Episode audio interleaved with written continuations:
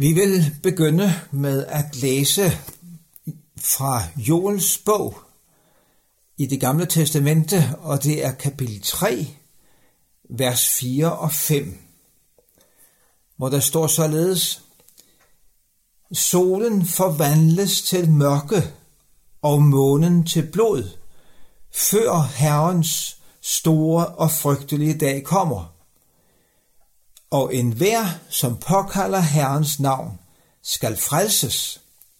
For på Sions bjerg og i Jerusalem skal det være redning, som Herren har sagt, for de undslupne, som Herren kalder på. Der tales meget i Bibelen om en bestemt dag, der skal komme. Den kaldes nogle steder for Herrens dag, og andre steder kaldes den for Jesu Kristi dag, eller Guds dag. Den kaldes også for vredens dag, eller bare dagen. Ja, man kan godt sige, at hele Bibelen peger frem mod den dag. Så den dag er vi alle på vej imod. Vi kommer alle til at opleve denne dag. Herrens dag. Derfor er det alvor at være menneske. Vi læser i Esajas' bog kapitel 2 lidt mere om dagen, hvad den rummer. Det er nemlig dagen, hvor Herren sætter alt på plads. Der står i vers 12 der i kapitel 2.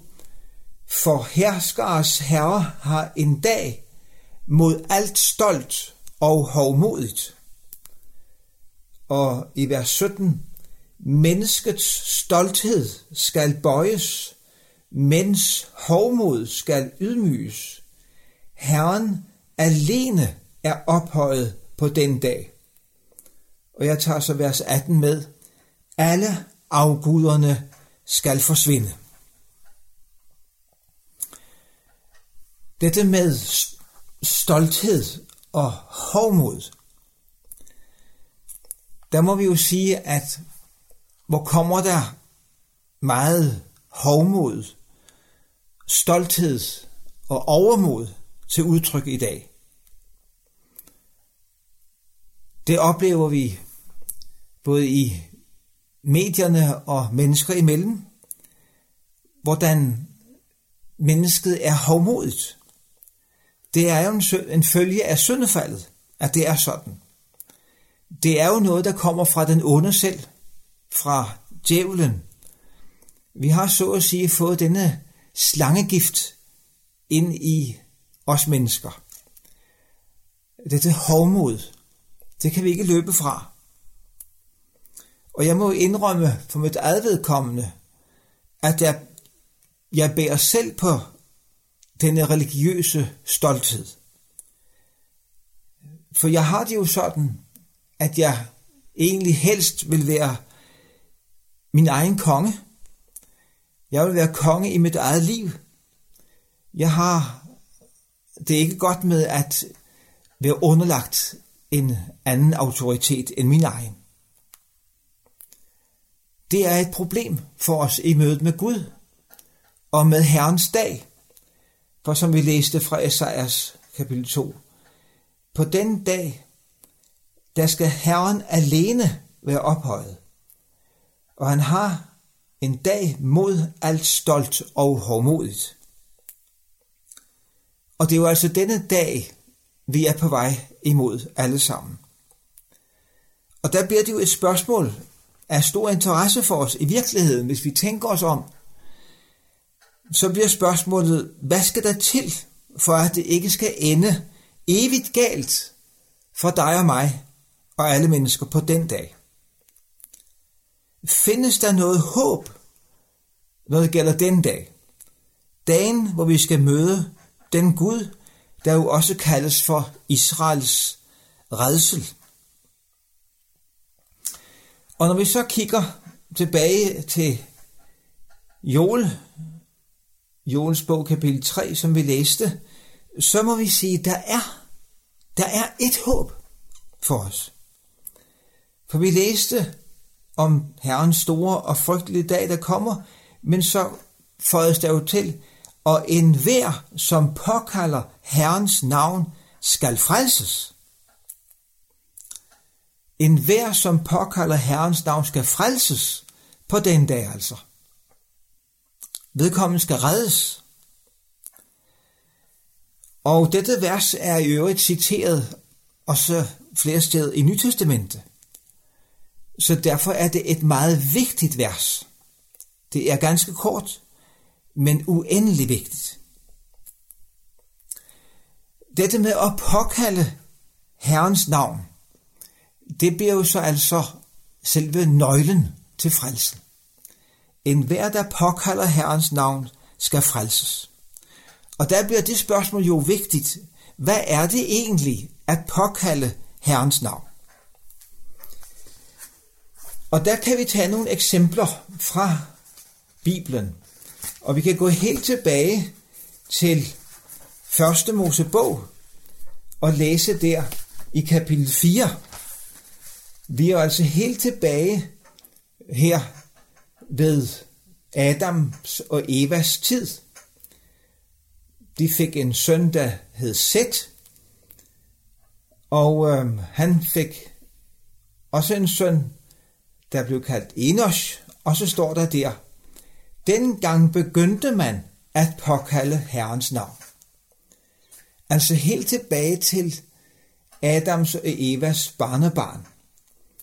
Der begyndte man at påkalde Herrens navn. Og når vi så går videre i første Mosebog, så læser vi også om Abraham i kapitel 12, hvordan han også påkaldte Herrens navn. I vers 8 står der om Abraham, at han på sin, på sin rejse i Kanans land slog sit telt op mellem Betel i vest og Ej i øst. Der byggede han et alter for Herren og påkaldte Herrens navn. Og når det gælder Abrahams søn Isak, så står der det samme om ham, hvordan han ifølge kapitel 26, vers 25, kom til Beersheba, og øh, Gud åbenbarer sig for ham, og siger, jeg er din, din far Abrahams Gud, frygt ikke, for jeg er med dig. Jeg vil velsigne dig og gøre dine efterkommere talrige for min tjener Abrahams skyld. Og så står der, så byggede han et alter for Herren og påkaldte Herrens navn. Det var Isak. Går vi så videre til 2. Mosebog, kapitel 34, vers 5, så læser vi om Moses, hvordan de kom til Sinai bjerg, og øh, der skulle Moses jo modtage de to lovtavler, så står der om Herren, at han steg ned i skyen og stillede sig hos Moses, og Moses påkaldte Herrens navn. Springer vi så til det nye testamente, så kan vi se i Apostlenes Gerninger kapitel 22, vers 16. Det er Ananias, en af de kristne over i Damaskus i Syrien, som Herren åbenbarer sig for og siger, at han skal gå hen i den lige gade, og der er der en mand, der hedder Saul, som beder. Og så kommer Ananias frem til huset der og præsenterer sig og fortæller, hvad Gud har sagt til ham, og siger til Saul, som senere blev kaldt for Paulus, at du skal være et vidne for alle mennesker, et vidne om Jesus. Og han siger videre, hvorfor tøver du? Rejs dig og lad dig døbe og få dine sønder vasket af, i det du påkalder Herrens navn. Altså, her instruerer denne kristne mand Ananias Saul, den senere Paulus, om at påkalde Herrens navn som det afgørende for ham, når det galt at blive frelst. Så her har vi altså set nogle eksempler på dette med at påkalde Herrens navn. Både helt tilbage til tidernes morgen, kan vi sige, og så frem til nytestamentlig tid. Men så er det, man må spørge, hvad sagde de dengang på Adams og Evas tid? Hvad sagde de, når de påkaldte Herrens navn? Hvad sagde Abraham, da han påkaldte Herrens navn? Og videre Isak og Moses og så videre. Hvad sagde de egentlig? For det er jo vigtigt at vide, når dette med at påkalde Herrens navn er så, så afgørende. Og går vi til salme 116 i Bibelen, så får vi faktisk svaret, fordi der siger salmisten, der er ikke sat navn på, hvem der har skrevet salmen, men øh, det kunne være kong David, men det står der ikke. Men der står i vers 4, han beskriver det sådan, der påkaldte jeg Herrens navn. Han var kommet i stor nød. Dødsrigets bånd omgav mig, dødsrigets trængsler ramte mig. Jeg fandt kun nød og elendighed, siger han i det foregående vers. Og så kommer der påkaldte jeg Herrens navn. Og her kan vi se, hvad han så sagde. For der er et kolon efter navn. Han påkaldte Herrens navn, kolon. Så står der, hvad han sagde. Ak, herre, red mit liv. Det var, hvad han sagde. Og det betyder, at vi kan øh, fylde dette ord påkalde Herrens navn med indhold øh, ved at citere her fra salme 116, vers 4. Ak, herre, red mit liv. Det er at påkalde Herrens navn. Eller med andre ord, råbe om frelse. Og her har vi også i Nytestamentet et dejligt ord i 1. Johannes' brev kapitel 2, vers 1, som egentlig også kan hjælpe os med at få indhold i dette med at påkalde Herren. For der skriver apostlen Johannes, vers 1, hvis nogen sønder har vi en talsmand hos faderen, Jesus Kristus den retfærdige. Og dette ord talsmand, det har sproglig forbindelse på grundteksten med at påkalde Herrens navn. På græsk er det egentlig samme rod, de to ord kommer fra. Og øh, jeg tjekkede lige øh, for kort tid siden, hvad den latinske oversættelse har her som ord i Johannes' første brev 2.1. Og der står ganske oplagt advokatum, altså der svarer til vores advokat. Vi har en talsmand hos faderen, skriver apostlen Johannes. Hvis nogen synder, så har vi en talsmand hos faderen. Vi har en advokat. Vi har en sagfører. Og ham må vi påkalde. Altså kalde på ham, tilkalde ham som vores sagfører, som en, der fører vores sag hos Gud. Ja, han er den retfærdige, fortsætter apostlen Johannes, og han er et sonoffer for vores synder. Og ikke blot for vores, men for hele verdens synder. Så når du og jeg kommer i syndenød, vi erkender, at vi har syndet imod Herren, ved måske at synde mod et andet menneske, der skal vi vide, der er et sted, hvor vi kan gå hen med synden, og det er til vores talsmand, til vores sagfører, til vores advokat, og bekende det for ham.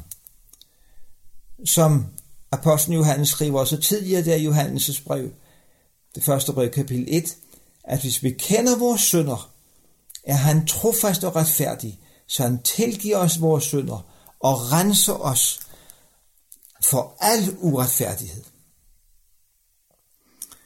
Sådan er det altså at påkalde Herrens navn. Man kan godt sige, at det var lige præcis, hvad den ene af røverne gjorde der på korset, hvor han hang ved siden af Jesus ude på Golgata. På et tidspunkt så siger han jo øh, til Jesus, Jesus, kom mig i hu, eller tænk på mig, når du kommer i dit rige. Mere sagde han ikke. Men det har jo været et nødråb, fordi han var jo på vej i døden. Var i stor nød. Og så henvender han sig til Jesus og beder så at sige om hjælp. Og Jesus svarer på hans, hans bøn. Sandelig, sandelig siger jeg dig, i dag skal du være med mig i paradis. Og den, det udsagn, de ord, den hilsen, det er jo det bedste, et menneske kan høre på denne jord. Og tænk, det fik denne forbryder lov at høre. Af Jesu egen mund. Han påkaldte Herrens navn, og så blev han frelst. Og sådan er det altså også med dig og mig. Påkalder du og jeg Herrens navn på den her måde, så bliver vi frelst. Trænger du til Jesus som din frelser fra alle dine synder, fra Guds vrede på vredens dag, på Herrens dag, så er du frelst. Mere skal det ikke til. Og modsat, hvis du ikke kender til dette nødråb, så kan du egentlig være så religiøs, så kirkelig du være vil, men så er du ikke frelst. Så frelses du ikke fra Guds vrede på den store dag. Det er derfor, det er så vigtigt, at vi kender til dette nødråb. En har kaldt det for falitbønden, altså hvor vi er gået falit med os selv. Vi er gået konkurs med vores liv, vores regnskab i forhold til Gud. Vi ved ikke, hvad vi skal stille op, og vi henvender os til Jesus i vores fortabte tilstand. Der bliver man frelst. Hvordan kan det have så stor betydning at påkalde Herrens navn, så at man bliver frelst ved det? At man får evigt liv ved det? Ja, det er jo altså ikke fordi ordene er magiske. De har ikke nogen øh, magisk kraft i sig. Det er almindelige ord. Men hvis vi går tilbage til Joels bog, kapitel 3, så får vi forklaringen. For der hedder det lige efter dette med at påkalde Herrens navn. For på Sions bjerg og i Jerusalem skal der være redning, som Herren har sagt, for de undslupne, som Herren kalder på. På Sions bjerg og i Jerusalem. Sions bjerg øh, ligger i Jerusalem. Det var en af der templet blev bygget på Sions bjerg. Tempelpladsen, øh, og det er der, hvor øh, klippemoskeen ligger i dag. Men man kan godt sige, at der er en anden vigtig høj, der ligger inden for synsfeltet af Sions bjerg, og i hvert fald i Jerusalem. Og det er Golgata. Øh, I det profetiske perspektiv i Bibelen, der går Sions bjerg og Jerusalem og Golgata ligesom i et. Og der forstår vi, hvorfor der er frelse på Sions bjerg og i Jerusalem. Jo, fordi det var jo der, Gud selv i Jesus Kristus lod sig korsfeste for alle menneskers synder. Som vi læser det mange steder, blandt andet i Esajas bog kapitel 53, vers 5, at han blev såret for vores overtrædelser, knust for vor brødes skyld. Os til fred kom straf over ham. Vi fik lægedom ved hans sår. Og vi kan slå op i Hebræerbrevet og læse i kapitel 9, vers 12, om Jesus, hvordan han gik med sit eget blod en gang for alle ind i det allerhelligste og vandt evig forløsning. Og her tænkes der jo på, at han gik ind i den himmelske verden. Og i kapitel 10, også i Hebræerbrevet, står der i vers 10, efter Guds vilje er vi blevet helliget ved at Jesu Kristi lægeme er blevet offret en gang for alle. Her har du altså forklaringen. Jesus, Gud selv, er blevet offret en gang for dig og for mig og for hvert eneste menneske, der kommer til at leve på denne jord. Derfor er der frelse på Sions bjerg, så man ikke behøver at gøre andre krumspring eller en hel masse for at gøre indtryk på Gud, men at man kommer som man er, og bekender sine synder, og påkalder Herrens navn. Herre, frels mig. Herre, red mit liv. Så er man frelst. Og det herlige er jo, at vi behøver ikke at rejse til Israel for at opleve at blive frelst. Nej, for vi har det Bibelen kalder ordet om korset. Ordet om Jesu død på korset. Det ord har vi. Og i det ord, der møder Gud os med sin frelse. Ordet om Jesus er et nådemiddel, kalder vi det. Ja, ordet om korset er en Guds kraft til frelse for enhver, som tror. For enhver, som hører om det og tager imod det. Og så er det jo også dejligt at læse om, at så bliver denne Herrens dag, den bliver ikke forfærdelig for dig og mig, om vi påkalder Herrens navn. Øh, det er så dejligt at se i Apostlenes Gerning kapitel 2, øh, vers 20, hvor Peter, apostlen Peter, kommer ind på dette vers fra Joels bog. Men der nævner han ikke Herrens dag som noget forfærdeligt, men han kalder den, den for Herrens store og herlige dag. Og det gør han jo, fordi han ser den ud fra frelsen. Når vi er frelst, så bliver Herrens dag en dejlig dag for os, for det er vores egen frelser, vi, møde, vi skal møde. Så vil jeg runde dette her af med at læse fra 1. Thessalonikerbrev kapitel 5, vers 9 og 10, hvor Paulus skriver så dejligt, for Gud har ikke bestemt os til at rammes af hans vrede, men til at få frelsen ved vor Herre Jesus Kristus, som døde for os, for at vi, hvad enten vi er vågne eller sover, skal leve sammen med ham. Gud har ikke bestemt dig, kære lytter, til at rammes af hans vrede, men til at du skulle opnå frelsen ved Jesus. Gud velsigne dig til det. Lad os bede. Kære Gud og Far i himlene, vi takker dig for ordet om korset. Vi takker dig for, at der er frelse, Guds kraft til frelse i dette ord om Jesus. Og vi takker dig for, at fordi Jesus for snart mange år siden hang der på Golgatas kors, fordi du selv, Jesus, gav dig hen i døden for os, så kan vi blive frelst ved at påkalde dit navn. Ved at komme, som vi er til dig, og sige, Herre, red mig. Herre, frels mig. Jeg kan ikke klare mig uden dig. Men sign os til at have det sådan, til vores sidste stund. I Jesu navn. Amen.